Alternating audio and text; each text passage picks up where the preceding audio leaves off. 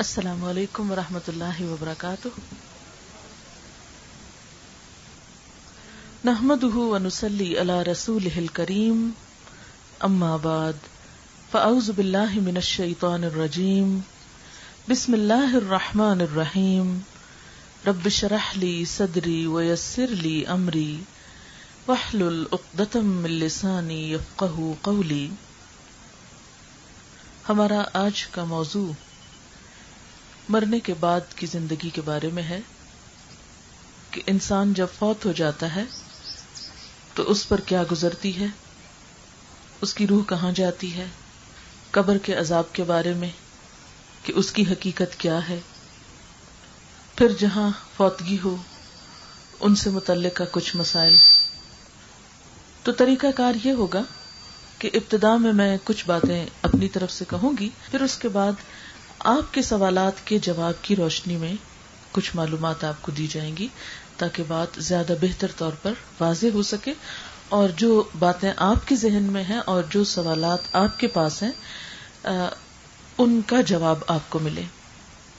تو ہم آغاز لفظ موت سے کرتے ہیں کہ موت کیا چیز ہے اور موت کی حقیقت کیا ہے۔ یہ بات تو ہم میں سے ہر شخص جانتا ہے۔ کہ جو بھی انسان اس دنیا میں آیا ہے، اسے ایک نہ ایک دن جلد یا بدیر واپس ضرور جانا ہے۔ موت ہر زی روح کے لیے ہے۔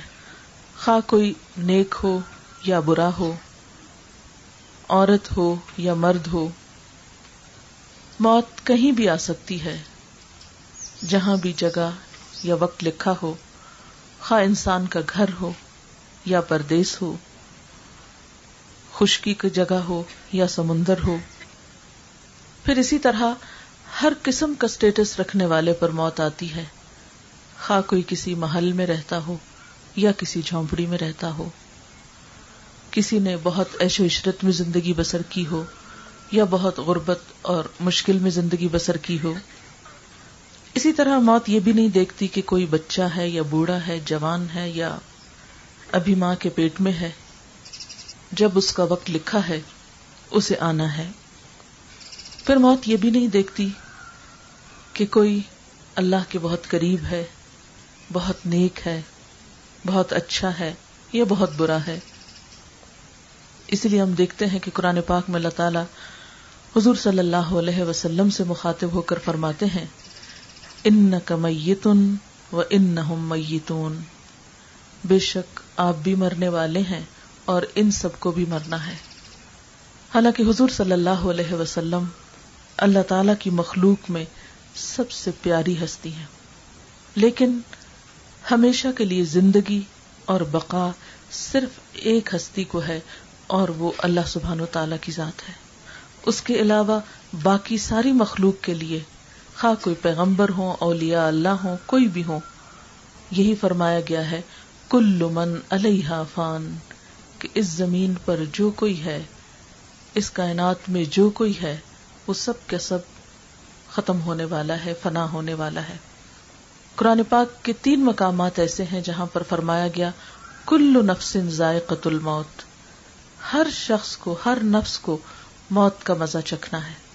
اس کا طریقہ کار مختلف ہو سکتا ہے، لیکن دنیا سے روانگی کا وقت خواہ وہ کسی بھی طریقے سے ہو، خواہ بستر پر ہو، خواہ میدان جنگ میں ہو، یا کوئی ڈوب کر مرے، یا اونچائی سے گر کر مرے، یا کسی درندے کے پھاڑنے سے مرے، یا کسی جانور کے ڈسنے سے، یا کسی بیماری سے، یا بغیر کسی بیماری کے۔ کوئی بھی طریقہ ہو سکتا ہے، لیکن یہ وقت آنا سب پر ہے، یہ وقت دیکھنا سب نے ہے۔ اللہ سبحان و تعالیٰ فرماتے ہیں وما جعلنا لبشر من قبل کل خلد آپ سے پہلے بھی ہم نے کسی انسان کے لیے ہمیشگی نہیں بنائی۔ جو بھی انسان یا جو بھی زی روح یعنی روح رکھنے والا ہاں وہ انسان ہے یا جانور ہے، یا وہ کوئی پودا ہے، کچھ بھی ہے، اسے پیدا ہونے کے بعد، وجود میں آنے کے بعد جانا پڑا۔ اسی لیے ہم دیکھتے ہیں کہ انسانوں کے علاوہ باقی مخلوق بھی اسی مرحلے سے گزرتی ہے۔ تو وما جعلنا لبشر من قبل کل خلد اللہ تعالیٰ نے انسان کو جو روح دی اس پر چار مرحلے گزرتے ہیں۔ اور یہ سب انسانوں کے ساتھ ہے۔ ایک وہ وقت جبکہ ہم کچھ نہ تھے، لیکن اللہ تعالیٰ نے انسانوں کی روح کو پیدا کیا تھا۔ اور اس کے بارے میں قرآن پاک میں ایک آیت آتی ہے یہ صورت العراف کی آیت ہے جس کا مفہوم بتا رہی ہوں آپ کو کہ اللہ تعالیٰ نے تمام انسانوں کی روحوں کو بیک وقت پیدا کیا اور پھر ان کو کہا کہ کیا میں تمہارا رب نہیں ہوں؟ السط برب کم بلا۔ ان سب نے کہا، آپ ہمارے رب ہیں۔ پھر سب روحوں کو ایک انتظار گاہ میں رکھا۔ یہ جو وعدہ ہے اپنی بندگی کا، وعدہ الست کے نام سے مشہور ہے۔ قرآن پاک کی آیت سے ثابت ہے کہ جس جس کو اللہ تعالیٰ نے پیدا کرنا تھا وہ اس نے پلان کر لیا اور سب روحوں کو ایک جگہ پر پیدا کر کے رکھ لیا اور ہر ایک کا وقت اور جگہ اور خاندان اور گھر مقرر کر دیا۔ اس میں انسان کی اپنی کوئی چوائس نہیں تھی۔ یہ تقدیر کا وہ حصہ ہے کہ جس میں انسان کا کوئی دخل اور اختیار نہیں ہوتا۔ کس کو کس سینچری میں پیدا ہونا ہے؟ کس کے گھر میں پیدا ہونا ہے؟ کس کے خاندان میں پیدا ہونا ہے؟ کس رنگ اور کس شکل کا پیدا ہونا ہے، یہ اللہ تعالیٰ نے پری پلان تھا، اس کا سب اس نے خود ہی طے کیا۔ اس میں اس نے کسی کا بھی مشورہ نہیں لیا اور نہ وہ لیتا ہے۔ پھر اس کے بعد مختلف لوگ دنیا کے مختلف حصوں پہ آئے، مختلف اوقات میں آئے، مختلف گھرانوں میں آئے، مختلف زندگیاں لے کر آئے۔ کسی کی زندگی تھوڑی، کسی کی زیادہ۔ لیکن اس دنیا میں آنے سے پہلے اور اس دن کے درمیان کا جو وقت ہے یعنی وہ وقت جب اللہ تعالیٰ نے حضرت آدم علیہ السلام کی پشت سے ان کی اولاد کو پیدا کیا اور ان سب کو ہوش اور حواس دیا اور ان سے یہ عہد لیا کہ میں تمہارا رب نہیں ہوں، تو سب نے کہا، آپ ہی ہمارے رب ہیں، ہم آپ کی بندگی کریں گے۔ اس دن سے لے کر دنیا میں جس دن کوئی انسان آتا ہے، اس کے بیچ کے وقت میں کسی روح کو کچھ پتا نہیں کہ وہ ویٹنگ روم کہاں تھا اور کیا تھا۔ ہم کو کچھ یاد نہیں۔ لیکن قرآن میں چونکہ بتایا گیا، اس لیے ہمیں یقین ہے کہ ہاں ہم واقعی اس وقت پیدا ہوئے اور دنیا میں آنے تک ایک انتظار گاہ میں رہے۔ اس وقت انسان کا اس دنیا سے کوئی تعلق، کوئی رابطہ، کوئی رشتہ کچھ نہیں ہوتا۔ حتیٰ کہ ایک بچہ جب دنیا میں آ جاتا ہے تو اس وقت سے پہلے اسے نہیں پتا ہوتا کہ میرے ماں باپ کون ہے کون میرا ماں باپ بنے گا اور کون میرے بہن بھائی ہوں گے، کون میرے دیگر رشتے دار ہوں گے، کون سی جگہ پر میں کچھ پتا نہیں ہوتا۔ جب انسان دنیا میں آ جاتا ہے، پھر اس کے بعد یہ رشتے اور یہ سلسلے شروع ہوتے ہیں۔ دوسرا مرحلہ اس زمین پر ہے۔ یہ ہر ایک کا وقت مختلف ہے، مقرر ہے۔ یہ بھی طے شدہ یہ بھی اللہ کے پاس ہے کہ کس کو کتنی زندگی دینی ہے۔ پھر اس کے بعد اگلا مرحلہ موت کا مرحلہ آتا ہے، جو اس دنیا سے واپسی یا روانگی کا وقت ہے۔ جیسے ایک مسافر ہوتا ہے، آتا ہے، پھر اس کے جانے کا ایک وقت آ جاتا ہے اور وہ چلا جاتا ہے۔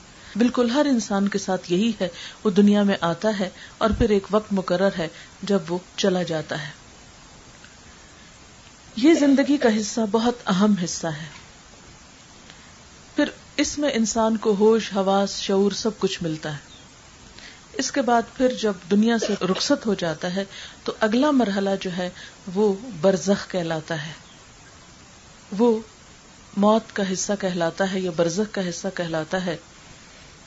جس میں انسان کو تو زمین میں دفن کیا جاتا ہے، لیکن اس کی روح جو ہے، وہ الین یا سجین میں ہوتی ہے۔ الین کیا ہے جہاں نیک لوگوں کی روحیں اکٹھی ہیں، اور سجین کیا ہے قید خانہ جہاں برے لوگوں کی روحیں اکٹھی ہوتی ہیں۔ شہدا جو ہوتے ہیں، جو اللہ کی راہ میں شہید ہو کے جان دیتے، جان ان کی بھی جاتی ہے۔ اس لیے کہ جو شخص شہید ہوتا ہے، اس کی روح بھی ایک دفعہ وہ سارے مرحلے طے کرتی ہے۔ پھر اس کی روح جو ہے وہ جنت میں بھیج دی جاتی ہے۔ ان کے لیے اعلیٰ مقام ہوتا ہے۔ اسی طرح انبیاء اور پیغمبر جو ہوتے ہیں وہ سب سے اعلیٰ مقام پر ہوتے ہیں۔ ان کا درجہ شہیدوں سے بھی بڑا ہوتا ہے۔ بہرحال، اب یہ جب انسان اس مرحلے کو پار کرتا ہے، تو برزخ قرآن پاک میں استعمال ہوا ہے سورت المؤمنون میں۔ وم برزخ الا یوم یوب اس کا مطلب یہ ہے کہ ان سب انسانوں کے پیچھے ایک برزخ ہے۔ جس میں وہ اس دن تک رہیں گے جبکہ وہ دوبارہ اٹھائے جائیں گے اب یہ ایک اور ویٹنگ روم ہے، جس میں قیامت تک سب کو رہنا ہے۔ انتظار انتظار۔ کسی کو نہیں پتا کہ یہ وقت کب ختم ہوگا۔ کوئی نہیں جانتا۔ جب اللہ تعالیٰ چاہے گا، اس دنیا میں سب کا آنا پورا ہو جائے گا، جو اس کی پلاننگ ہے، اس نے ہمیں نہیں بتائی۔ اور قیامت کا دن تو پیغمبر علیہ السلام کو بھی نہیں بتایا گیا تھا۔ قرآن پاک میں آتا ہے کہ لوگ آپ سے پوچھتے ہیں کہ یس کا ایان مرسا فیما من ذکر لوگ آپ سے پوچھتے ہیں کہ وہ قیامت کا دن کب آئے گا؟ فیما من ذکر آپ کا اس کے ذکر سے کیا کام؟ الا رب کا منتہا تیرے رب ہی کی طرف اس کا لوٹنا ہے۔ تیرے رب ہی کو پتا ہے کہ وہ دن کب آئے گا۔ تو اللہ تعالیٰ نے کسی کو بھی نہیں بتایا کہ وہ دن کب آئے گا یعنی قیامت کا دن۔ اس کی علامتیں بتائیں کیسا بھاری دن ہوگا، کیسا اور کیسا ہوگا۔ بہرحال وہاں سے ایک چوتھا مرحلہ شروع ہو جائے گا۔ اب برزخ کا انتظار کا وقت ختم ہوا۔ اب چوتھا مرحلہ شروع ہوا۔ یہاں حساب کتاب ہے، جزا سزا ہے اور ہمیشہ ہمیشہ کی زندگی ہے۔ جو جیسا پروو کرے گا اچھا ہونا اپنا پروو کرے گا تو اچھی جگہ پر جگہ ملے گی۔ اور اگر کوئی انسان اپنے امال کے ذریعے یہ ثابت کرے گا کہ میں ایک خراب انسان ہوں، تو پھر اس کے لیے خراب ٹھکانا ہوگا۔ اللہ تعالیٰ کسی جان پر بھی ذرہ برابر ظلم نہیں کرے گا، نہ کسی کی نیکی ضائع کرے گا۔ اور اگر کسی نے غلط کام کیے تو اس کی بھی اس کو جزا دی جائے گی اللہ یہ کہ وہ مرنے سے پہلے توبہ کر لے۔ اور اپنی غلطیوں کی معافی مانگ لے، ان پر شرمندہ ہو۔ بہرحال، یہ چار مرحلے ہیں جن کا قرآن پاک میں کچھ یوں ذکر آتا ہے۔ کن تم امواتن فیا کم تم میومیت کم تم میوحی کم تم الہ ترجاؤن کن تم امواتن، تم مردہ تھے۔ یہ موت سے تشبیح کیوں دی؟ کیونکہ ہم اس وقت سینس یا شعور میں نہیں تھے۔ کن تم امواتن فاحیا کم پھر اس نے تم کو زندگی دی، اس دنیا میں ہوش و حواس میں آئے۔ تم یمیتکم، پھر وہ تم کو موت دے گا۔ یعنی پھر انسان کا خاتمہ ہوگا۔ پھر اس کا اس زندگی سے تعلق ختم ہو جائے گا۔ پھر اس کے بعد سم یحییکم، پھر زندہ کرے گا۔ تم الیہ ترجعون، تو پھر تم اس کی طرف لوٹا دیے جاؤ گے۔ اب آپ دیکھیے کہ یہ جو پہلا مرحلہ ہے کن تم امواتن، ہم سب ایک نیند کسی حالت میں تھے۔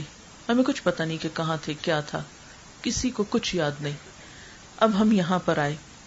یہاں پر اللہ تعالی فرماتے ہیں کہ یہاں پر آنے والے، یہ زندگی دراصل کیا ہے؟ فرمایا خلق الموت والحیات لیبلوکم ایکم احسن عملا۔ اس نے موت اور زندگی کو بنایا تاکہ وہ تمہیں آزما کر دیکھے تم میں اچھے کام کون کرتا ہے۔ پچھلا تو گزر گیا، فیز ون گزر گیا۔ آپ اس کو یوں سمجھ سکتے ہیں جیسے ایک گھر میں چار کمرے ہوں۔ پہلے آپ ایک میں جائیں، پھر وہاں سے اگلے میں، پھر اگلے میں، پھر اگلے میں۔ آپ یوں بھی سمجھ سکتے ہیں جیسے گھر میں آپ داخل ہوتے ہیں لابی میں داخل ہوتے ہیں، پھر اس کے بعد آپ مثلاً ڈائننگ ہال میں آ جاتے ہیں، ڈائننگ ہال سے پھر ڈرائنگ روم میں آ جاتے ہیں، پھر ڈرائنگ روم سے اپنے بیڈ روم میں چلے جاتے ہیں۔ تو جس طرح گھر کے چار حصے آپ کر سکتے ہیں، اسی طرح ہماری زندگی کے بھی چار حصے ہیں۔ پہلے ایک حصے میں تھے، وہ ختم ہوا تو دوسرا شروع ہوا، دوسرا ختم ہوا تو تیسرا شروع ہوا، تیسرا ختم ہوا تو چوتھے اور اٹرنل فیز میں داخل ہو گئے۔ اب اس کو ختم نہیں ہونا۔ تو اللہ تعالیٰ فرماتے ہیں کہ یہ جو تمہارا حصہ ہے، خلق الموت والحیات، یہ جو زندگی ملی ہے، یہ اس لیے ملی ہے لیا بلوا کم کہ تمہیں ٹیسٹ کیا جائے۔ آپ یوں سمجھے جیسے ایک لیب میں کسی چیز کو ٹیسٹ کیا جاتا ہے کہ اس کی حقیقت کیا ہے۔ تو ہم سب کو یہاں ٹیسٹ کیا جا رہا ہے اور دیکھا یہ جا رہا ہے کہ ہم کون ہیں، کیسے لوگ ہیں اور ہم کس چیز کے قابل ہیں۔ کیا واقعی اعلی مقام کے قابل ہیں یا نہیں ہے تو اکارڈنگلی پھر اس کے بعد ڈسیزن ہوگا۔ لیبلو کم کم احسن و عملہ تاکہ تمہاری آزمائش ہو کہ تم میں کون اچھے کام کرتا ہے۔ ایک اور آیت میں بھی اللہ تعالیٰ فرماتے ہیں، کل نفس ذائقت الموت، ہر شخص کو موت کا مزہ چکھنا ہے۔ وہ نبلو کم بشر خیری فتنا وہ الینا ترجاؤن اور ہم تم کو آزما رہے ہیں شر کے ساتھ بھی اور خیر کے ساتھ بھی۔ یعنی اس زندگی میں اچھے حالات بھی دیتے ہیں ہم تم کو اور تکلیف دہ حالات بھی دیتے ہیں۔ اور یہ سب کچھ کیوں ہے؟ تاکہ ہم آزمائے نبلو کم ہم تمہارا امتحان لے رہے ہیں۔ اور یہ سب کچھ کیا ہے؟ فتنتن، آزمائش ہے۔ وہ الینا ترجاؤن اور ہماری طرف تم سب لوٹائے جاؤ گے۔ پھر اللہ تعالیٰ قرآن پاک میں ہم سب کو یہ بھی وارن کرتے ہیں کل ان الموت الذي تفرون منه آپ ان کو بتا دیجیے کہ وہ موت جس سے تم بھاگتے ہو، جس کا نام نہیں سننا چاہتے، جس کا ذکر نہیں کرنا چاہتے، فَإِنَّهُ مُلَاقِيكُمْ، تو وہ تم سے خود آ کے ملنے والی ہے۔ تم نہ اس کا ذکر کرو، نہیں اس کی بات کرو، لیکن انہو ملاقیکم وہ آ رہی ہے۔ جیسے حضرت علی رضی اللہ تعالیٰ عنہ کہتے تھے کہ موت ایسے ہی ہے کہ ایک طرف تمہارا سفر شروع ہو جائے اور ایک طرف سے وہ آ رہی ہو تو پھر ملاقات تو بہت جلدی ہو جائے گی۔ ثم تردون الى عالم الغیب والشہادہ۔ پھر تم لوٹائے جاؤ گے اس ہستی کی طرف جو حاضر و غائب سب کا جاننے والا ہے۔ فَيُنَبِّئُكُمْ بِمَا كُنْتُمْ تَعْمَلُونَ۔ پھر وہ تم کو بتا دے گا جو کچھ تم عمل کرتے رہے ہو۔ یعنی وہاں جا کر تمہارے اعمال کے بارے میں تم کو بتایا جائے گا۔ ایک اور جگہ پر فرمایا کل لن فاکم الفرار ان فرر تم من الموت او القتل۔ آپ ان کو بتا دیجیے کہ موت سے بھاگنا یا فرار یا قتل سے بھاگنا تم کو فائدہ نہ دے گا۔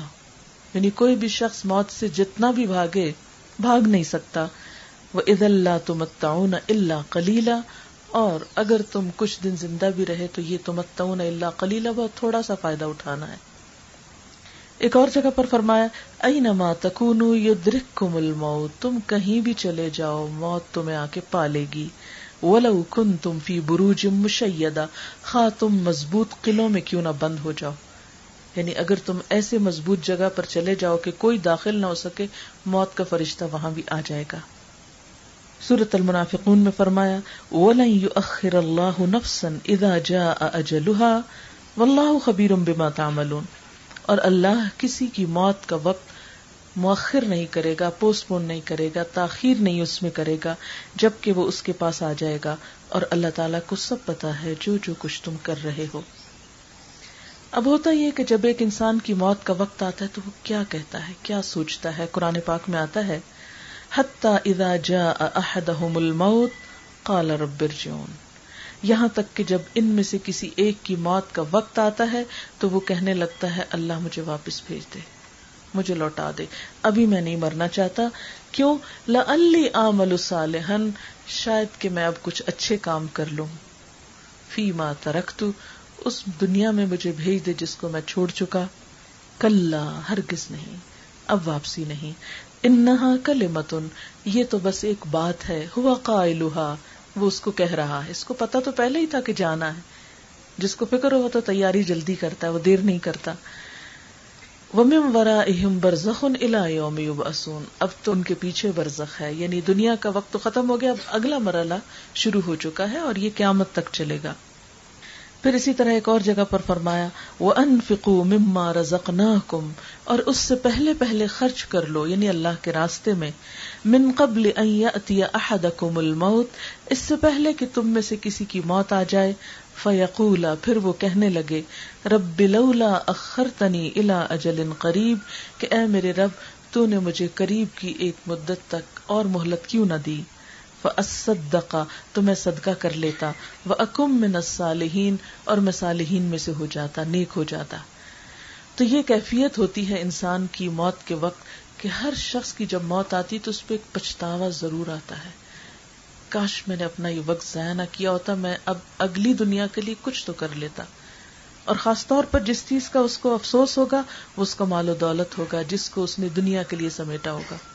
حضور صلی اللہ علیہ وسلم نے فرمایا، تم میں سے کون ہے جس کو اپنے وارثوں کا مال، اپنے مال سے زیادہ پیارا ہو؟ لوگوں نے کہا، ہر ایک کو اپنا مال زیادہ پیارا ہوتا ہے۔ آپ نے فرمایا، تمہارا اپنا مال تو وہ ہے جو تم نے کھا کے ختم کر دیا، پہن کے پرانا کر دیا۔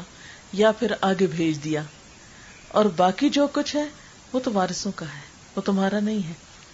لیکن ہم میں سے ہر ایک اپنے مال سے زیادہ وارثوں کے مال سے پیار کرتے ہیں۔ جو ہم نے دوسروں کے لیے چھوڑ کے جانا ہے، اس کو زیادہ سنبھالتے ہیں۔ اور جو اپنے کام آنا ہے یعنی بعض اوقات خود پہ بھی خرچ نہیں کرتے، اپنی ضروریات بھی پوری نہیں کرتے، اور آخرت کے لیے بھی صدقہ نہیں کرتے، اس کو زیادہ حفاظت سے رکھتے ہیں جو دوسروں نے استعمال کرنا ہے۔ تو اس وقت مرتے وقت انسان کہے گا، کاش مجھے تھوڑا سا وقت مل جاتا کہ میں اپنے مال کو کسی اچھے کام میں لگا کر آتا۔ اب یہ ہے کہ موت سے فرار تو نہیں، تو موت کے ساتھ معاملہ کیا کیا جائے؟ موت کے ساتھ معاملے میں اعتدال برتنا چاہیے۔ نہ تو اس کو اپنے اوپر تاری کر کے پریشان حال ہونا چاہیے کہ انسان کسی کام کے قابل نہ رہے۔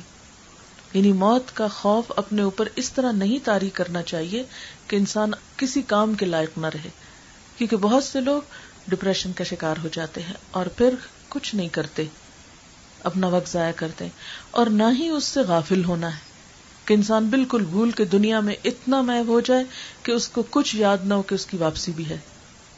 اور مثال کے طور پہ میں یہاں آئی ہوئی ہوں، کوئی دن ایسا نہیں ہوتا کہ مجھے پیچھے کا خیال نہ آئے اور میں گنتی ہوں، اتنے دن رہ گئے، اب جانا ہے۔ میں اکثر سفر میں ہوتی ہوں تو میں ہمیشہ اپنے آپ کو نصیحت کرتی ہوں کہ مجھے اس دنیا کے گھر کی واپسی کی تو فکر ہے کہ مجھے جانا ہے، ابھی یہ کرنا ہے، وہ کرنا ہے، فلاں کام کا کیا ہو رہا ہوگا، فلاں چیز کیسے ہو رہی ہوگی۔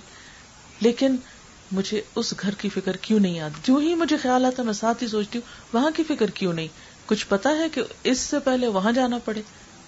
اس کی تو ہر وقت سوچتے ہیں اچھا اب یہ اتنا رہ گیا، اب سیٹ کنفرم ہو جانی چاہیے، اب یہ بھی، اب ٹائم کیا ہو، وغیرہ وغیرہ، ہر چیز کی تیاری اپنی رکھتے ہیں۔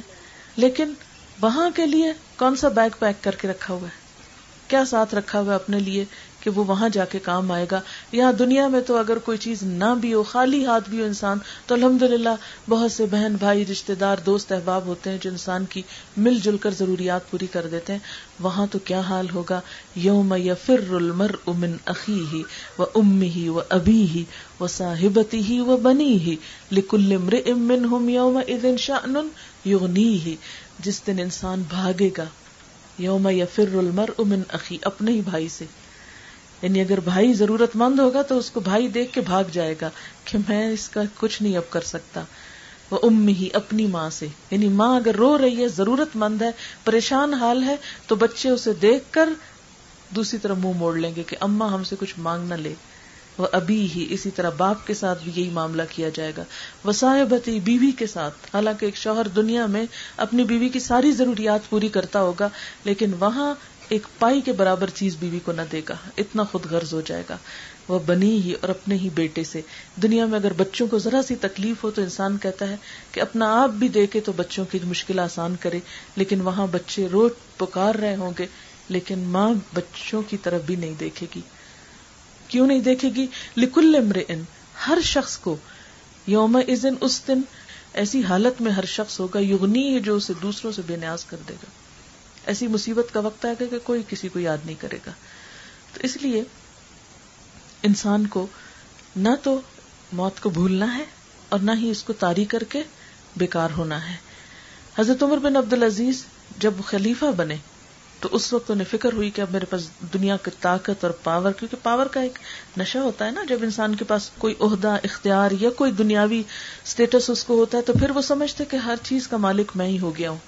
تو اس وقت حضرت عمر بن عبد العزیز کو یہی فکر ہوئی کہ ایسا نہ ہو کہ اب دنیا میرے قدموں میں آ گئی ہے۔ ظاہر ہے کہ اس وقت کے جو بادشاہ ہوتے تھے، ان کا ہر حکم ہی قانون ہوتا تھا۔ کوئی ان کو روک پکڑ نہیں سکتا تھا اور ہر چیز میں اپنی مرضی کر سکتے تھے۔ تو اس وقت ان کو یہ فکر ہوا کہ اب کہیں ایسا نہ ہو کہ میں غلطیاں کر جاؤں اور اپنی آخرت کو بھول جاؤں۔ لہذا انہوں نے ایک طریقہ اختیار کیا کہ ہر رات علماء فکہ کو اپنے پاس بٹھاتے اور تھوڑی دیر کے لیے موت کا ذکر ضرور کرتے اور اس کی تیاری کرتے۔ اور بہت جلد وہ اس کے بعد دنیا سے رخصت بھی ہو گئے۔ نبی صلی اللہ علیہ وسلم نے فرمایا الکیس مندان عامل لما بعد الموت عقل مند اور ہوشیار وہ شخص ہے جس نے اپنے نفس کو قابو میں رکھا اور مرنے کے بعد کے لیے عمل کیا۔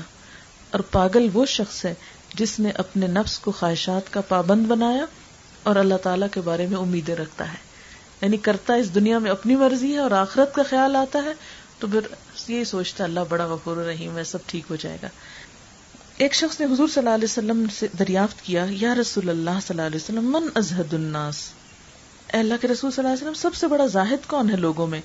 فرمایا، وہ ہے جو قبر اور گلنے سڑنے کو نہ بھولے اور دنیا کی فضول زینت کو چھوڑ دے اور باقی رہنے والی چیز کو فنا ہونے والی چیز پہ ترجیح دے اور آئندہ کل کو اپنے دنیا کے دنوں میں شمار نہ کرے۔ یعنی دنیا کا جو کل ہے اس کو ایکسکلوڈ کر دے کہ پتہ نہیں ملتا ہے کہ نہیں ملتا۔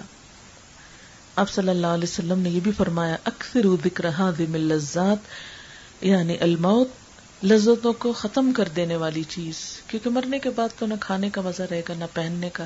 کفن وہ ہوگا جو پیپ سے بھر کے خراب ہو جائے گا اور انسان کو دنیا کا کوئی کھانا پہنچے گا نہیں، خواہ پیچھے والے بیٹھ کے کتنی بھی دیگیں پکاتے اور کھاتے رہیں۔ مردے کو تو اس سے کوئی فائدہ نہیں ہوگا۔ تو آپ صلی اللہ علیہ وسلم نے فرمایا کہ وہ چیز جو تمہاری دنیا کی ساری لذتوں کو ختم کر دے گی، اس کا ذکر کثرت سے کیا کرو۔ اور پھر آپ نے یہ بھی فرمایا کہ خوش قسمت وہ ہے جو دوسرے سے نصیحت پکڑ لے۔ کسی دوسرے کو دنیا سے جاتے دیکھ کر خود اپنا حساب کتاب درست کر لے۔ لیکن ہمارا حال یہ تھا، جب کوئی فوت ہوتا ہے تو ہم کہتے ہیں، شکر ہے، میں تو بچ گئی۔ میری تو نہیں باری آئی نا کسی اور ہی کی ہے۔ تو اپنے لیے پھر بھی کچھ نہیں کرتے۔ اسی کے لیے روتے دھوتے رہتے ہیں، اسی کے لیے کچھ کرتے کراتے رہتے ہیں اور عام طور پر کیا ہوتا ہے، اس کو پڑھ پڑھ کے دیتے رہتے ہیں، اپنے لیے پھر بھی نہیں پڑھتے بیٹھ کے۔ یعنی اس کو پڑھ پڑھا کے دے کے پھر فارغ ہو کے آ جاتے ہیں اور بھول جاتے ہیں کہ ہمیں ہر روز اپنے لیے خود بھی کچھ پڑھنا کرنا ہے۔ پھر اسی طرح یہ ہے کہ موت کا جو وقت مقرر ہے، وہ نہیں ٹلے گا۔ ولی اخر اللہ نفسن ازا جا جلوہا یہ حقیقت ہم سب کو اچھی طرح یاد رکھنی چاہیے۔ پھر یہ کہ جان نکلتی کیسے ہے؟ یعنی کس طرح فرشتے آتے ہیں؟ تو ملک الموت کا نام سب نے سن رکھا ہوگا۔ ملک الموت جو ہے، یہ ہیڈ ہے۔ ملک فرشتے کو کہتے ہیں اور موت کا فرشتہ یعنی اسرائیل علیہ السلام جن کو کہتے ہیں، ان کے ساتھ ایک پورا عملہ ہے۔ ایک پوری ٹیم ہے۔ کیونکہ بعض لوگ کہتے ہیں نا، اگر حضرت اسرائیل جان نکالتے ہیں تو ایک وقت میں سو لوگوں کی جان نکل رہی ہو، تو وہ کس کس کے پاس جاتے ہیں؟ وہ ہر ایک کے پاس خود نہیں جاتے۔ وہ یعنی کہ سب کے سردار ہیں۔ اور وہ ڈیوٹیز اسائن کرتے ہیں، ان کے نیچے پورا ایک جو ان کا ڈپارٹمنٹ ہے، انہوں نے ان کو وہ کام اسائن کیا ہوا ہوتا ہے، کیونکہ اللہ تعالیٰ کی طرف سے وہ سال کا بجٹ مل جاتا ہے کہ اس سال کتنے لوگوں کو دنیا سے واپس جانا ہے۔ تو وہ اکارڈنگلی ڈیوٹیز مقرر کر لیتے ہیں کہ فلاں فلاں فلاں فلاں، اور پھر وہ ان کو اسائن کر دیتے ہیں، اور پھر وہ سارا اس معاملے کو خود لک آفٹر کرتے ہیں۔ تو اسی لیے فرمایا کہ تمہیں موت کا وہ فرشتہ آ کے پکڑے گا اللہ وکلا بکم، جو تم پہ مقرر کیا گیا ہے، جو تمہارے لیے اسائن کیا گیا ہے۔ ثم الى ربكم ترجعون، پھر تمہارے رب کی طرف تمہیں لوٹایا جائے گا۔ پھر اسی طرح یہ ہے کہ موت کے وقت بھی دو طرح کے فرشتے ہوتے ہیں، ایک اچھی شکل والے اور ایک بھیانک شکل والے۔ ہوتا یہ ہے کہ جو نیک شخص ہوتے ہیں، ان کے پاس نیک فرشتے آتے ہیں، اچھی شکل و صورت کے ساتھ خوشبودار کفن لے کر، جیسے جسم کو کفن میں لپیٹا جاتا ہے تو حدیث میں آتا ہے کہ روح کو بھی کفن میں لپیٹ کے لے جایا جاتا ہے۔ تو جو نیک شخص ہوتا ہے، اس کی روح کو خوشبودار کپڑے میں یا خوشبودار چیز ہوتی ہے، جو بھی، اس میں ریپ کر کے اوپر لے جاتے ہیں۔ اور جو برا شخص ہوتا ہے، اس کے لیے چیتڑے اور خراب قسم کی بدبودار چیز ہوتی ہے، جس میں اس کو لے جایا جاتا ہے۔ اب ہوتا یہ ہے کہ جو برا شخص ہوتا ہے، اس کے بارے میں قرآن پاک میں آتا ہے، ان الدین توفا ہم الملا اکت ظالمی انفسم بے شک وہ لوگ کے فرشتے ان کی جان لیتے ہیں، اس حال میں کہ وہ اپنی جانوں پہ ظلم کرنے والے تھے یعنی غلط کاموں میں مبتلا ہوتے ہیں۔ کالوفی مکن تم پوچھتے یہ تم کیا کر رہے تھے؟ کس حال میں تھے؟ کالو کن نہ مستدافی نہ فلرد وہ کہتے ہیں کہ ہم زمین میں بڑے مجبور تھے، بڑی مجبوریاں تھی ہماری، بڑے کمزور تھے، اس لیے ہمیں کچھ غلط کام کرنے پڑ رہے تھے۔ وہ اپنے ازر بہانے شروع کر دیں گے کہ ہمارا ماحول ہی ایسا تھا، جگہ ایسی تھی۔ کالو علم تک ارد اللہ واسع وہ پوچھیں گے، اللہ کی زمین وسیع نہ تھی؟ وہ تو حاجر پیہا تم یہاں سے ہجرت کر جاتے مائگریٹ کر جاتے، یہ کمپنی، یہ لوگ چھوڑ جاتے جہاں تم اللہ کی اطاعت نہیں کر سکتے تھے۔ سورت الانام میں آتا ہے، ولو ترا اد ظالمون فی غمرات الموت کاش تم دیکھ سکتے ظالموں کو جب وہ موت کی ڈبکیاں کھا رہے ہوں گے، غمرات الموت، سکرات الموت میں ہوں گے۔ ول ملائے کا تو باس تو ہم فرشتے ان کی طرف ہاتھ پھیلائے ہوئے ہوں گے۔ اخرجو انفسکم، ڈانٹ رہے ہوں گے، نکالو اپنی جان۔ الیوم تجزون عذاب الہون، آج تم کو ذلت والا عذاب دیا جائے گا۔ یعنی جو لوگ برے کام کر رہے ہوں گے، فرشتے جب ان کے پاس آئیں گے تو ان کو کہیں گے لو دو اپنی جان، آج تمہیں ذلت والا عذاب دیا جائے گا۔ تو آج سے کیا مراد ہے؟ موت کا دن ہی ہے نا۔ بما کن تم تقول اللہ غیر الحق، کیونکہ تم اللہ کے بارے میں نہ حق باتیں کہتے تھے۔ وہ کن تم ان آیات ہی تستکبرون اور اس کی آیات کے بارے میں تم تکبر میں مبتلا تھے۔ یعنی ان کو اپنے شان کے خلاف سمجھتے تھے، ان پر عمل کرنا۔ پھر اسی طرح صورت النحل میں بھی آتا ہے کہ فرشتے جب آئیں گے ظالم لوگوں کے پاس، تو وہ ان کے آگے اپنی ڈگیں ڈال دیں گے یعنی وہ سرنڈر کر دیں گے۔ اور کیا کہیں گے؟ ماں کنہ نہ عمل منسو ہم تو کوئی غلط کام نہیں کر رہے تھے۔ اس وقت بھی اپنی غلطی نہیں مانیں گے، کیونکہ انسان کو عادت ہو جاتی ہے نا، کچھ لوگ برے کاموں پہ اتنے مطمئن ہو جاتے ہیں کہ جھوٹ بول کے اس کی تعویلیں کر لیتے ہیں، دوسرے کی غیبت کر کے اس کے بہانے تلاش کر لیتے ہیں، کسی کی بےزتی کر کے اس کے بہانے تلاش کر لیتے ہیں حرام کھا کے پھر اس کے لیے ازر تعویلیں تلاش کر لیتے ہیں اور پھر اپنے آپ کو مطمئن کر لیتے ہیں۔ تو وہاں بھی وہ کیا کہیں گے؟ ماں کنہ نامل منسو ہم کوئی برا کام نہیں کر رہے تھے۔ تو فرشتے جواب دیں گے، بلا، کیوں نہیں؟ ان اللہ علیم، بے شک اللہ جانتا ہے۔ بما کن تم تاملون جو کچھ تم کر رہے تھے۔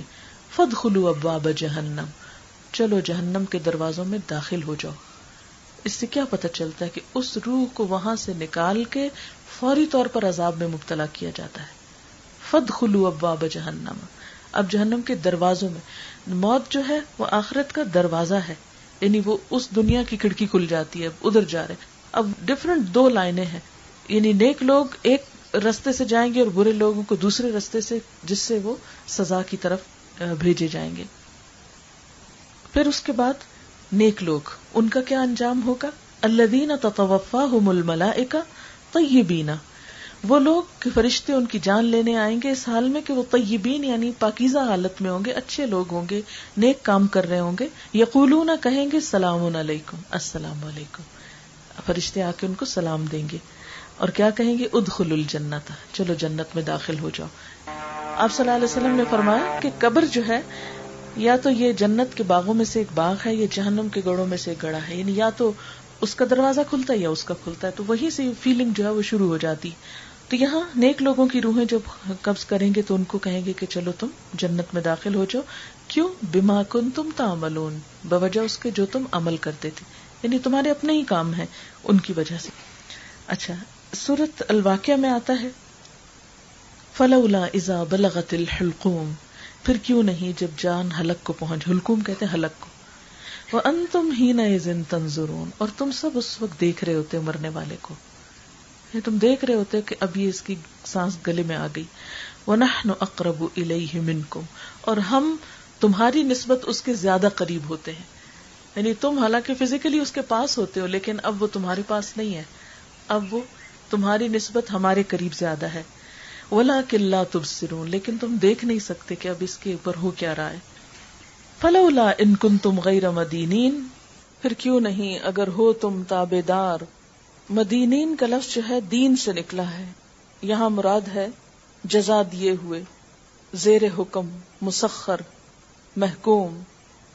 دانا یدینوں کا لفظی مانا ہوتا ہے ماتحت ہونا بدلا دینا۔ یعنی اگر تم سمجھتے ہو کہ تمہارا کوئی آقا نہیں جس کے تم زیر فرمان ہو، یا کوئی جزا سزا کا دن نہیں۔ فلولا ان کن تم غیر مدینین پھر کیوں نہیں؟ اگر تم سمجھتے ہو کہ تمہیں کوئی بھی جزا سزا دینے والا نہیں، تم کسی کے زیر اثر نہیں۔ ترجو نہا تم اس کو لوٹا کیوں نہیں لیتے؟ ان کن تم صادقین، اگر تم سچے ہو یعنی اگر تمہارا کچھ بس چلتا ہے، تو مرنے والے کو واپس لے لو۔ فما انکان من المقربین پھر اگر مرنے والا مقربین میں سے ہوتا ہے یعنی نیک لوگوں میں سے ہوتا ہے، فروح و ریحان و جنت النعیم تو اس کے لیے خوشی ہوتی ہے۔ ریحان پھول کو بھی کہتے ہیں۔ پھول ہوتے ہیں اور نعمتوں والے باغ ہوتے ہیں۔ یعنی جیسے دنیا میں کسی کا استقبال پھولوں کے ساتھ کیا جاتا ہے، تو نیک لوگوں کی جان نکالتے وقت وہ فرشتے بھی انہی چیزوں کے ساتھ اس کا استقبال کریں گے۔ وہ اما انکان امن اصحاب الیمین، پھر اگر وہ دائیں ہاتھ والوں میں سے ہوتا ہے یعنی اعلیٰ درجے سے ذرا کم درجے والا نیک ہوتا ہے، فسلام الق اس کو بھی سلام دیا جاتا ہے، من اصحاب الیمین، خوشخبری سنائی جاتی ہے کہ تم دائیں ہاتھ والوں میں سے ہو۔ وہ اما انکان امن المقربین الضالین، اور اگر وہ جھٹلانے والوں، گمراہوں میں سے ہو فنز من حمیم، تو اس کی مہمانی کھولتے پانی سے ہوتی ہے وہ تسلیت جہیم اور جہنم میں داخلہ ہو جاتا ہے۔ ان نہذا لہو حق الیقین۔ بے شک یہ بات البتہ یقینی حق ہے۔ یعنی اس کی سچائی میں کوئی بھی شبہ نہیں۔ پھر اس کے بعد آپ دیکھیے کہ سورت قاف میں اللہ تعالیٰ فرماتے ہیں وجا سکرت الموت بالحق۔ اور آ گئی موت کی بے ہوشی حق لے کر۔ تو اس سے یہ پتا چلتا ہے قرآن پاک کی آیت سے کہ موت کے وقت جو مرنے والا ہے اس میں ایک بے ہوشی کی کیفیت ہوتی ہے۔ وہ بے ہوشی جو جس کو آپ قومے میں ہونا کہہ سکتے ہیں وٹ ایور جو بھی دنیا میں نام دیں آپ اس کو۔ لیکن وہ جو بے ہوشی ہے موت کی بے ہوشی اس میں انسان کا دنیا سے رابطہ اس کی سینسز ختم ہو جاتی ہیں۔ وہ دنیا کی چیزوں سے اس کی دلچسپی اور اس کی انٹرسٹ جو ہے، وہ سب کچھ ختم ہو کے رہ جاتا ہے۔ اب وہ بظاہر دیکھ بھی رہا ہو تو وہ آپ کو نہیں دیکھ رہا ہوتا، وہ کچھ اور ہی دیکھ رہا ہوتا ہے۔ اسی لیے آپ نے کئی تجربات میں سنا ہوگا کہ لوگ کہتے ہیں بہکی بہکی باتیں کرنے لگتے ہیں، لگتا پتنی کس سے باتیں کر رہے ہیں، کون ان کو نظر آ رہا ہے۔ تو وہ یہی چیز ہوتی ہے کہ وہ ایک بے ہوشی کی کیفیت ہے، جس کو قرآن سکرت الموت کہتے ہیں۔ سکر عربی میں نشے کو کہتے ہیں بیسیکلی تو بے ہوشی اور نشہ جو ہوتا ہے، وہ ملتا جلتا ہوتا ہے۔ کما کن تمن ہو تحید، یہ وہ چیز ہے جس سے تو بھاگتا تھا، جس کے بارے میں تو سوچنا نہیں چاہتا تھا۔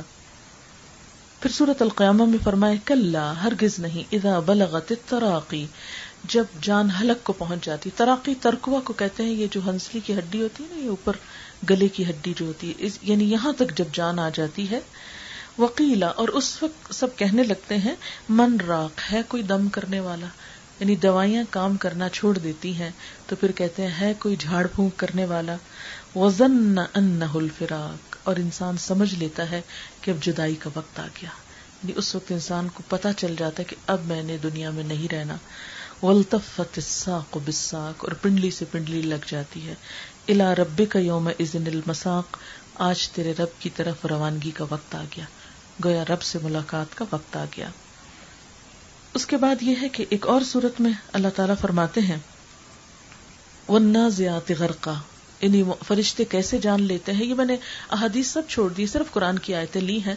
ان چیزوں کی ڈیٹیل احادیث میں بہت لمبی چوڑی ملتی ہے۔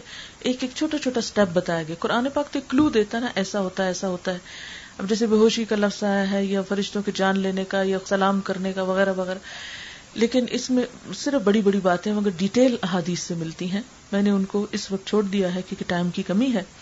بہرحال فرشتے جان کس طرح لیتے ہیں؟ قرآن پاک میں آتا ہے ون نازیات غرقا، قسم ہے ان فرشتوں کی جو ڈوب کر کھینچتے ہیں۔ یعنی جسم کے اندر گھس جاتے ہیں اور جا کے وہاں سے جیسے روح کو چن لیتے ہیں، پکڑ کے لے آتے اصل میں ہم روح کو ڈسکرائب نہیں کر سکتے۔ ابھی تک یہ کوئی بھی نہیں کہہ سکا کہ روح ہے کیا۔ نہ تو وہ کسی ہاتھ میں آتی، نہ کسی آلے میں آتی، نہ پتہ چلتا کب جسم میں آئی۔ یعنی ماں کے پیٹ میں جب بچے کے اندر آتی ہے تو پتہ نہیں چلتا اور نکل جاتی تو پتہ نہیں چلتا۔ لیکن فرشتے لیتے کس طرح جان؟ ون نازیات غرق غرق ہوتے ہیں، اندر ڈوب جاتے ہیں۔ ون ناشطات نشتا اور تیزی سے جاتے ہیں۔ وسا بحات سب فسا بقات سب اور آہستگی سے نکال کے لے جاتے ہیں، اور تیزی سے وہ اللہ تعالی کا حکم جو ہے، وہ مانتے ہیں۔ اس میں یہ ہے کہ جو نیک شخص ہوتا ہے، اس کی جان جب نکالی جاتی ہے، تو اس وقت اس کو فرشتے آ کے سلام کرتے ہیں اور ایک اور جگہ پر آتا ہے، فرشتے آ کے کہتے ہیں، یا ایت نفس المتم اے نفس مطمئنہ۔ مطمئنہ کا مطلب کیا ہے؟ کہ ایک شخص جو اپنے فرائض پورے کر رہا ہو، ذمہ داریاں ادا کر رہا ہو، تو دنیا میں اس کو ایک خاص قسم کا اطمینان نصیب ہو جاتا ہے۔ یہ دین پر عمل کرنے کی ایک فوری جزا ہوتی ہے جو دنیا میں انسان کو ملتی ہے۔ اور ایسا شخص وہ ہے جو موت کی تیاری کیے ہوئے ہے۔ اس کو ایسی پریشانی نہیں ہوتی کہ اچانک کوئی چیز آ گئی، وہ پریپیئرڈ ہے کہ اس نے جانا ہے۔ تو وہ جب فرشتے آتے ہیں، تو یا ایت ہن نفس المطمئن، اے مطمئن روح ارجے لا ربی کے اب واپس چلو اپنے رب کی طرف۔ رادیتن مردیا تم اپنے رب سے راضی ہو اور رب تم پہ راضی ہے۔ اس کو خوشخبری سنا دیتے ہیں۔ اور پھر خلی فی عبادی او میرے بندوں میں داخل ہو جاؤ۔ وہ بندے کون سے جو نیک لوگ پہلے کے جا چکے ہیں؟ فد خلی جنتی اور میری جنت میں داخل ہو جاؤ۔ تو گویا وہ جنت کون سی ہے دراصل؟ وہ جہاں بھی اس کی روح اور قبر میں وہ ہوتا ہے انسان، اسی کو ایک طرح سے وہ جنت کا حصہ بنا دیا جاتا ہے، جنت سے ایک کنیکشن بحال کر دیا جاتا ہے۔ پھر اسی طرح یہ ہے کہ آپ صلی اللہ علیہ وسلم نے یہ بھی فرمایا کہ جو شخص اللہ کی ملاقات کو پسند کرتا ہے تو اللہ تعالیٰ بھی اس سے ملنا چاہتا ہے۔ اور جو اللہ تعالیٰ کی ملاقات کو پسند نہیں کرتا، اللہ تعالیٰ بھی اس سے نہیں ملنا چاہتا۔ تو حضرت عائشہ نے کہا کہ ہم سب موت کو تو ناپسند کرتے ہیں، اس کا مطلب ہے کہ ہم اللہ تعالیٰ سے نہیں ملنا چاہتے۔ فرمایا، نہیں، یہ بات نہیں ہے۔ مومن کے پاس جب جان لینے کے لیے فرشتے آتے ہیں تو اس کو خوشخبری سناتے ہیں۔ اس کو آگے بتاتے ہیں کہ تم دائیں ہاتھ والوں میں سے ہو یا جنت کی طرف چلو۔ تو اب ہوتا کیا ہے؟ کہ بشرا بردوان اللہ و کرامتی اس وقت جب اس کو پتا چلتا ہے کہ اللہ اس سے راضی ہے راضی تن مرضیہ کی بات آ گئی، تو اس وقت اس مرنے والے کے نزدیک سب سے زیادہ اس بات کی تمنا ہوتی ہے کہ میں جلدی اپنے رب سے جا کے ملوں۔ اسے دنیا سے کوئی دلچسپی اور غرض نہیں رہتی۔ کوئی چیز اس کو پسند نہیں ہوتی اور نہ ہی اسے دنیا چھوڑنے کا پھر غم آتا ہے۔ کیونکہ اس کو وہ چیز مل گئی جس کا وہ متلاشی تھا، جس کے لیے وہ کوشاں تھا، جس کی وہ تمنا اور آرزو رکھتا تھا، جس کے وہ انتظار میں تھا کہ میرا رب مجھ سے راضی ہو جائے۔ جو ہی اس کو، جس مومنٹ پہ اس کو خوشخبری ملتی ہے، تو وہ اس کے نزدیک پھر اس سے زیادہ پیاری چیز کوئی نہیں ہوتی کہ اب اللہ تعالیٰ سے ملاقات کا وقت آ جائے۔ اور اسی طرح جو برا شخص ہوتا ہے، جب عذاب کے فرشتے اس کے پاس آتے ہیں تو پھر اللہ سے ملاقات سے بڑھ کر کوئی چیز اس کو ناپسندیدہ نہیں ہوتی کیونکہ اب وہ اللہ تعالیٰ کو فیس نہیں کر سکتا۔ تو کہتا کہ میں اللہ تعالیٰ سے اب ملنا نہیں چاہتا۔ تو اللہ تعالیٰ فرماتے ہیں، جو مجھ سے ملنا چاہتا ہے، میں بھی اس سے ملنا چاہتا ہوں۔ جو مجھ سے نہیں ملنا چاہتا، میں بھی اس سے نہیں ملنا چاہتا۔ یعنی وہ پھر ایک ناراضگی کی کیفیت آ جاتی ہے۔ پھر اسی طرح یہ ہے کہ جب کوئی فوت ہو، تو آپ نے دیکھا ہوگا نا کہ برین کی جب ڈیتھ ہو جاتی ہے، تو اس کے بعد بھی جو ہے بازو کا ہارٹ کام کر رہا ہوتا ہے۔ بہرحال جو کچھ بھی ہم اس کیفیت کو نہیں سمجھ سکتے، لیکن ہمیں حدیث میں ایک چیز ملتی ہے کہ آپ صلی اللہ علیہ وسلم حضرت ابو سلمہ کے پاس گئے جب ان کی ڈیتھ ہو رہی تھی۔ تو ان کی روح نکلی تو ان کی آنکھیں ایسے اوپر کو تھی تو آپ صلی اللہ علیہ وسلم نے ان کی آنکھوں کو بند کیا اپنے ہاتھ سے۔ اور آپ نے فرمایا کہ جب روح نکل جاتی ہے تو آنکھیں اس کا پیچھا کرتی ہیں۔ یعنی انسان اپنی روح نکلتے اور جاتے وہ دیکھتا ہے۔ تو پھر اس وقت اس کی آنکھوں کو بند کر دینا چاہیے۔ اور آپ صلی اللہ علیہ وسلم نے فرمایا کہ جنازے میں جلدی کرنی چاہیے، تاخیر نہیں کرنی چاہیے تاکہ انسان اپنے انجام کو جلدی پہنچے۔ پھر یہ بھی کہا جاتا ہے کہ جب جنازہ لے جایا جاتا ہے تو اس وقت جو نیک شخص ہوتا ہے وہ کہتا ہے کہ جلدی چلو، اور جو برا شخص ہوتا ہے وہ کہتا ہے مجھے کدھر لے کے جا رہے ہو۔ اس وقت بھی اس کے لیے ایک پریشانی کا وقت ہوتا ہے۔ بہرحال، قرآن پاک کی ایک آیت میں آتا ہے، یثبت اللہ الذین آمنوا بالقول الثابت فی الحیات الدنیا وفی الاخرہ۔ ایمان والوں کو اللہ تعالیٰ پکی بات کے ساتھ مضبوط رکھتا ہے دنیا کی زندگی میں بھی اور آخرت میں بھی۔ اب یہ دنیا کی زندگی میں مضبوطی کا کیا مطلب ہے کہ جو شخص سچے دل سے لا الہ الا اللہ پڑھتا ہے، تو پھر وہ اس پہ جم جاتا ہے۔ دنیا کی کوئی چیز اس کو اس سے نہیں ہلا سکتی۔ نہ کسی مال کی لالچ، نہ دنیا کے کسی درجے اور آنر یا کسی بھی چیز کی لالچ اس کو اس رستے سے نہیں پھیرتی۔ اسی طرح کوئی بڑی سے بڑی آزمائش اس کو اس رستے سے نہیں ہٹا سکتی۔ جیسے ہم صحابہ کرام کو دیکھتے ہیں کہ بڑی سے بڑی تکلیف بھی آئی، انہوں نے یہ نہیں بھول کے سوچا کہ ہم اللہ کا یہ راستہ چھوڑ دیں۔ اسی طرح جو لوگ سچے دل سے کلمہ پڑھتے ہیں، وہ کسی دکھ تکلیف کے آنے پہ اللہ سے ناراض نہیں ہوتے، وہ اللہ تعالیٰ کی عبادت نہیں چھوڑتے، راستہ نہیں چھوڑتے۔ کچھ لوگ آپ نے دیکھا ہوگا، نماز چھوڑ بیٹھتے ہیں کہ ہماری یہ دعا نہیں سنے گی اس لیے نماز کا کوئی فائدہ نہیں، نماز نہیں پڑھتے یا اور اچھے کام نہیں کرتے۔ تو اس کا مطلب کیا ہے کہ وہ متزلزل ہو گئے، پھسل گئے۔ تو اللہ تعالیٰ جو سچے دل سے ایمان لائے، دنیا میں بھی ان کو اس ایمان کی استقامت دیتا ہے اور آخرت میں بھی۔ اس آیت کی تفسیر یہی کی گئی ہے کہ ان الزین قالو رب اللہ سم مستقام تنزل علیہم الملائکہ۔ بے شک وہ لوگ جنہوں نے کہا اللہ ہمارا رب ہے، پھر اس پہ جم گئے تو ان پہ فرشتے اترتے، اللہ تخاف ولا تحزنوا۔ نہ ڈرو، نہ خوف کھاؤ، نہ غم کھاؤ۔ وہ ابشرو بل جنت التی کن تم تو ادون خوشخبری پاؤ اس جنت کی جس کا تم وعدہ دیے جاتے تھے۔ نہنو اولیا کم فی الحیات دنیا و فی الآخرہ ہم تمہارے دوست ہیں دنیا میں بھی اور آخرت میں بھی۔ اور یہاں دونوں آیتوں میں آخرت سے مراد قبر لی گئی ہے کہ وہاں جب انسان کا امتحان ہو رہا ہوتا ہے، وہاں جب انسان کا حساب کتاب ہو رہا ہوتا ہے، تو اللہ تعالیٰ سچے ایمان والوں کو وہاں بھی تسلی اور اطمینان کے ساتھ کامیاب کراتا ہے اور فرشتے ان کے مددگار ہوتے ہیں۔ ان پر وہاں کوئی خوف اور غم نہیں ہوتا۔ اس کے برعکس جو لوگ دنیا میں ڈاواں ڈول ہوتے ہیں، وہ وہاں بھی ہچکچا جاتے ہیں۔ آپ صلی اللہ علیہ وسلم نے فرمایا، منافق سے جب سوال کیا جاتا ہے، اس کا حساب کتاب ہوتا ہے، تو اس سے جب پوچھا جاتا ہے کہ تمہارا رب کون ہے، تو وہ کہتا ہے، مجھے نہیں پتا، لوگ جو کہتے تھے میں بھی کہتا تھا۔ تمہارا رسول کون ہے، تو وہ کہتا ہے، جو لوگ کہتے تھے میں بھی کہہ دیتا تھا۔ تمہارا دین کیا ہے، مجھے نہیں پتا، جو لوگ کہتے تھے میں بھی وہی کہتا تھا۔ ہاں؟